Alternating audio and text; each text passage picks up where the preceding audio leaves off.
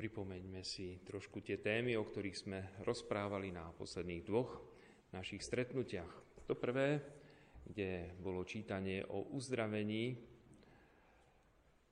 chlapca, ktorý bol nemý, sme hovorili o tom, že Ježiš uzdravuje nemotu nielen takú fyzickú, že človek nemôže rozprávať, je hluchonemý, ale že ho prosíme aj o uzdravenie pre naše spoločenstvá, pre kresťanov dnešnej doby, ktorí, hoci tak nejak vnútorne sa hlásia k viere, hlásia sa ku Kristovi, ale nedokážu o ňom vydávať svedectvo, teda majú ducha nemoty. Pretože keby každý jeden kresťan, skutočný, ktorý sa obrátil a ktorý uveril Ježiša, vydával o ňom svedectvo, tak by viera nebola neustále v regrese alebo v ústupe, ale bolo by to ako prvotnej cirkvi, keď vystúpili apoštoli, keď sa rozišli do sveta a zo dňa na deň pribúdali stovky,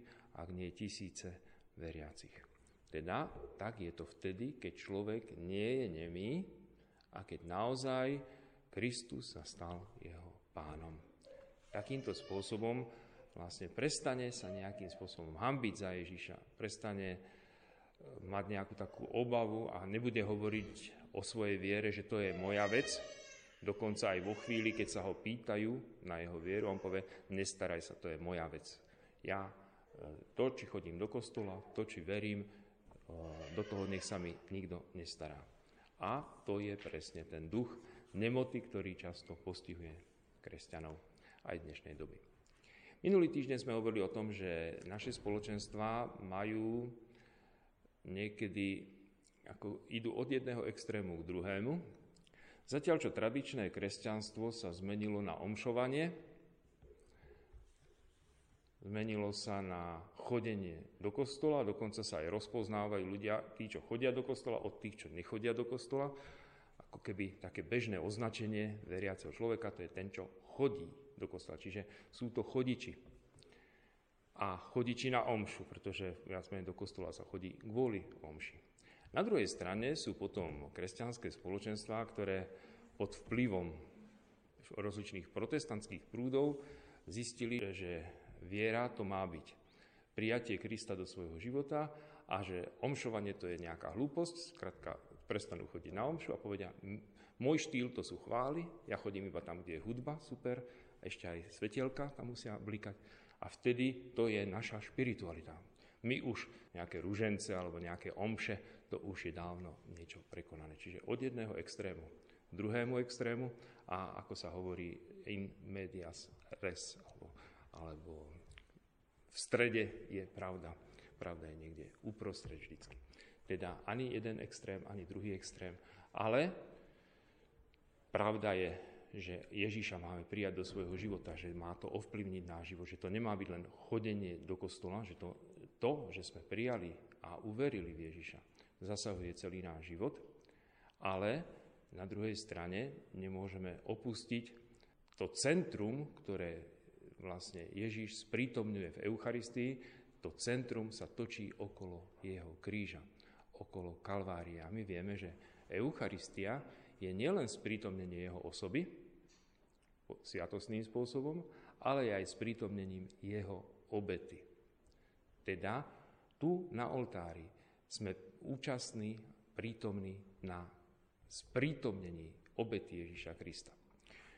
A to nedokáže nahradiť žiadna modlitba. Ani krížová cesta, ani rúženec, ani chvály, ani stredko, ani prednáška, ani niečo podobné, hoci všetky tie veci sú užitočné.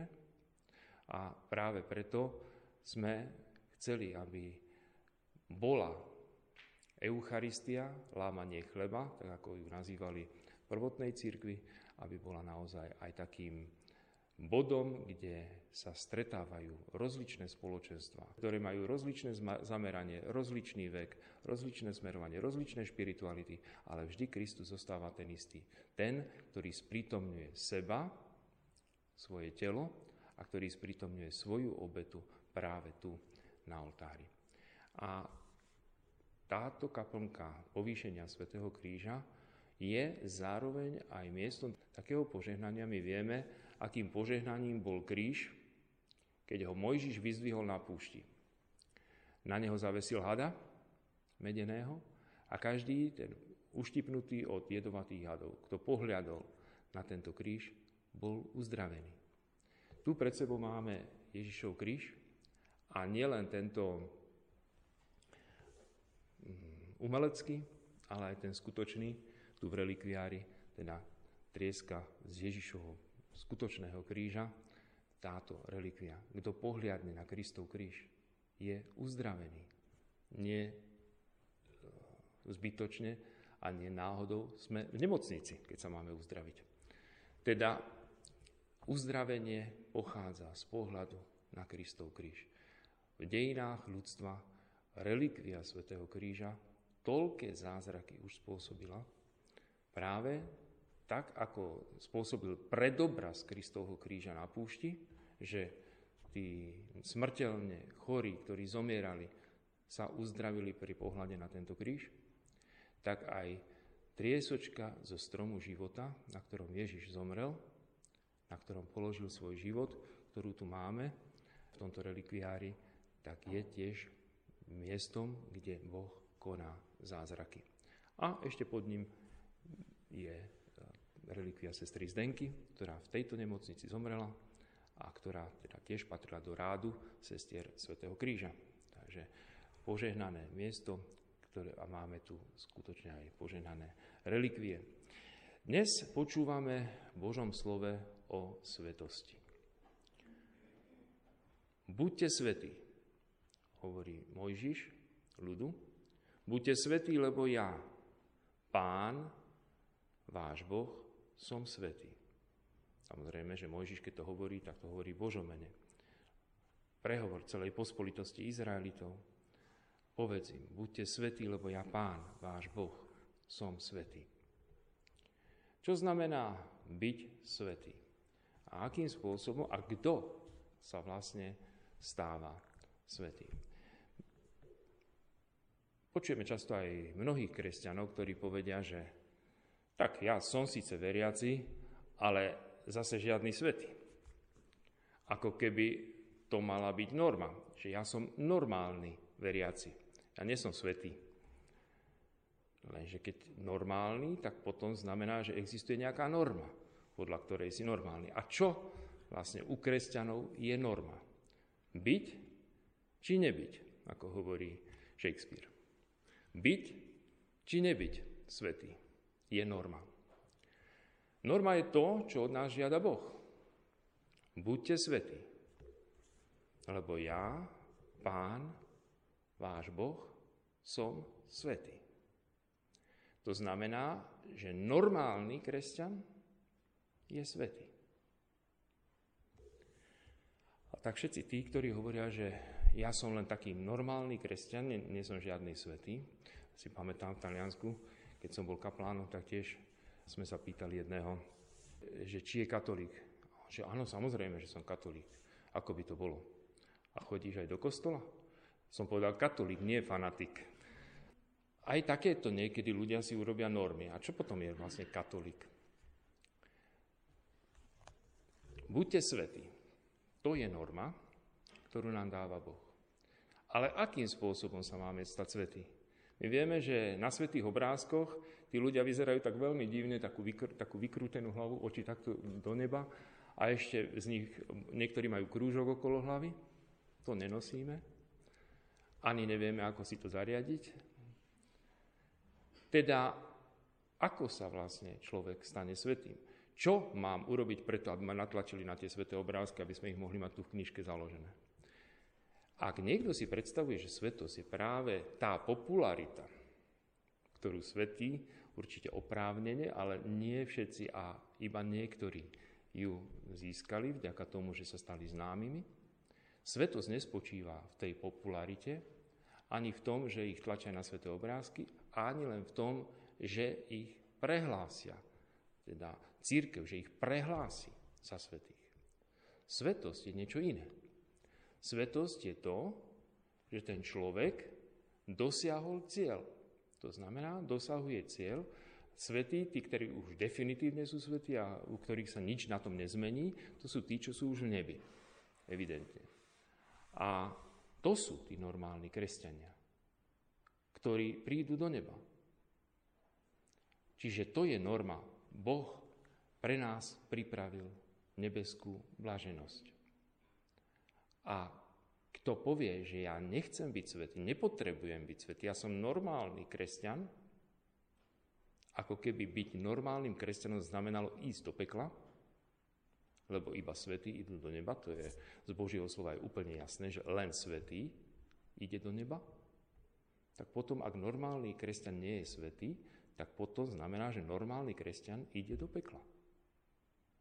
Čo nám celkom nesedí podľa Božieho slova. Že toto by bol, mala byť norma pre kresťanov. Ako sa ale teda stať svetým? V čom vlastne svetosť spočíva, čo to vlastne tá svetosť je a pre koho je určená. Je určená aj pre nás a dá sa to vôbec dosiahnuť. Nie je to náročné, keď si zoberieme nejaké životopisy svetých, tak niektoré tie životopisy sú naozaj, keď to čítame, pre nás akoby nedosiahnutelné. Kdeže ja môžem dobehnúť Pátra Pia, keď ten už od malička videl panu Máriu, svetého aniela strášného a E, mal všelijaké zjavenia a všelijaké veci sa okolo neho diali a keďže už po toľkých rokoch mám zameškané, tak už nikdy nebudem svetý ako Páter Pio. A keď čítame o svetom Mikulášovi, že ten už ako maličké bábetko odmietal stredu aj piatok od mamy, ktorá ho chcela kojiť mlieko, lebo on sa postil. Aj také sú, som čítal taký životopis svätého Mikuláša. Teda, no tak na to asi nemáme, lebo my sa nepostíme ani teraz. Nie ešte ako bábetka. U niektorých svetých teda vidíme, že boli svetí už od malička, ale môžeme zistiť, že aj medzi svetými, aj v životopisoch svetých sú aj takí svetí, ktorí ani zďaleka od malička k tomu nejak nesmerovali, ale nakoniec sa predsa len stretli s Ježišom. Predsa ho stretli a on zasiahol a zmenil ich život. Aj dnes máme všelijaké typy obrátení. Sú ľudia, ktorí od malička sú vychovávaní v kresťanstve, ktorí chodili na cirkevnú školu, ktorí boli na svetom príjmaní na Birmovke, ministrovali všetko, majú absolvované. A sú potom aj takí, ktorí v živote nikto im o Pánu Bohu nič nerozprával. Aj jedni, aj druhí sa môžu stať svetými. Každý má nejakú inú cestu. V prvom rade svetosť nespočíva na našom úsilí. Ontologická, tzv. ontologická svetosť, to je tá svetosť, ktorú spôsobuje v nás Boh, nie my. Každý jeden človek sa stáva svetý vo chvíli, keď ho Boh posvetí. Ten prvý moment je pri Svetom krste. Každý človek, keď je pokrstený, v tej chvíli sa stáva svetým, pretože Boh ho urobil svetým. V tej chvíli naozaj milosť posvedzujúca je to, čo spôsobuje tú ontologickú svetosť. To, či zostane svetým, je už potom druhá vec, ale je svetý. Každý jeden človek, ktorý vychádza zo spovednice a bol naozaj úprimný pri svetej spovedi a odovzdal Bohu svoje hriechy a svoje poklesky, vychádza odtiaľ svetý. A reálne svetý. Teda to nie je nejaká akože svetosť. To je skutočná svetosť, tá, ktorú mali svety. Teda svetosť je v prvom rade spôsobená nie nami, ale Bohom. Boh, ktorý udeluje milosť posvedzujúcu. Tá milosť posvedzujúca je presne rozpoznávacie znamienko svetosti u človeka. Každý človek, ktorý je v stave posvedzujúcej milosti, je svetý. či je svetý dlhodobo, kto môže povedať, že nikdy neupadne? Ktorý svetý má zaručené, že on nespadne? Taký neexistuje. Tá záruka je až potom, keď už prekročí prach väčšnosti, pretože tam v nebi už určite je od hriechu uchránený. Aj tá jeho svetosť je dovedená k dokonalosti. Kým sme na tejto zemi, tak môžeme svetosť získať, môžeme si svetosť udržať a môžeme si svetosť obnovovať. Preto je aj také sveté obdobie, ako je pôstná doba, pre nás veľmi užitočné. Pretože my máme možnosť ako keby zastaviť sa a urobiť aj určité veci, na ktoré inokedy si buď nenájdeme čas, alebo im nepripisujeme až takú cenu a tak ďalej.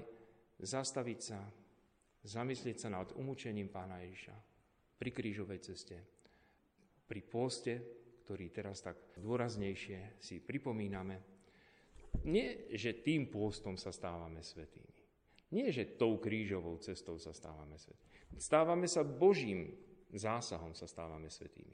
Ale my, ako keby sme predstupovali pred Boha a stále takto prosíkali, pane, udel mi to, udel mi to. Preto e, prichádzame, postíme sa, preto prichádzame, modlíme sa, preto čítame Božie slovo, preto rozímame nad Kristovým účením. Pretože vieme, že v ňom je prameň svetosti. Prameň svetosti. Ak budeme prichádzať k prameňu svetosti a ak budeme piť z tohto prameňa, máme možnosť byť svetí. Buďte svetí, hovorí nám Boh. A nehovorí to, že prípadne, ak, alebo niečo. Žiadne kondicionály ani iné, teda podmienovacie vety tu nie sú použité. Buďte svetí. A nehovorí, že niektorí výnimoční ľudia, že majú byť svetí, lebo my máme niekedy predstavu, že svetí to sú tí, ktorí žili strašne dávno a strašne ďaleko odtiaľto. A pritom svetí majú žiť dnes a tu na tomto mieste. Teda nie je strašne dávno a nie je strašne ďaleko. Preto neustále církev svetorečí nových a nových e, svetcov, aby nám ukázala, že tí svety žijú medzi nami. Že tá svetosť je niečo skutočné, reálne. A dokonca niekedy máme možnosť aj niektorých svetých zažiť. Mnohí z nás sme zažili Jána Pavla II. svetého.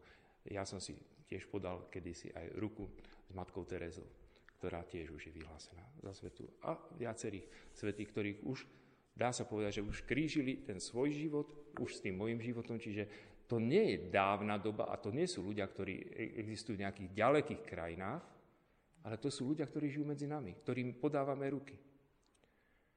A to môžu byť naši blízki, ktorí nás predišli do väčšnosti. A ktorí jednak svojim životom sa snažili žiť v posvedzujúcej milosti, neznamená to, že hneď po smrti išli do neba, lebo niektorí idú aj do očistca. Ale aj ten človek, ktorý e, sa očistí v očistci a nakoniec vstúpi do neba, je svetý. Čiže či to odpustenie tých trestov získa nejakými odpustkami alebo nejakým spôsobom tu nám v živote, alebo ho získa v očistci. To nič neuberá na jeho svetosti. Ako náhle dosiahne svetosť, možno, že sme mu vyprosili aj plnomocné odpusky, e, na, vtedy, keď sú tie možnosti získať plnomocné odpusky a obetovať ich za zosnulých. A ten človek, ako náhle je v nebi, môžeme povedať, že je skutočne a reálne svetý a môže za nás orodovať. A tak máme aj takých svojich patronov, Možno, že takých, ktorých sme aj skutočne poznali a ktorí sú v nebi a ktorí sa za nás prihovárajú. Pán Ježiš hovorí teda o poslednom súde a rozlišuje tu dve kategórie. Poďte ku mne a vzdialte sa odo mňa. Poďte ku mne a vzdialte sa odo mňa. Niekto povie, no, poďte ku mne, to sú tí svety a vzdialte sa, to sú hriešnici. A my chceme povedať, že existujú na zemi aj takí ľudia, ktorí nie sú hriešnici? No dobre, ale tam tých pán Ježiš vykúpil a tam tých nie. Aj takí sú, ktorých pán Ježiš nevykúpil. Tak potom v čom sa rozlišujú? Keď všetci sú hriešnici, tak potom prečo sú tam dve kategórie?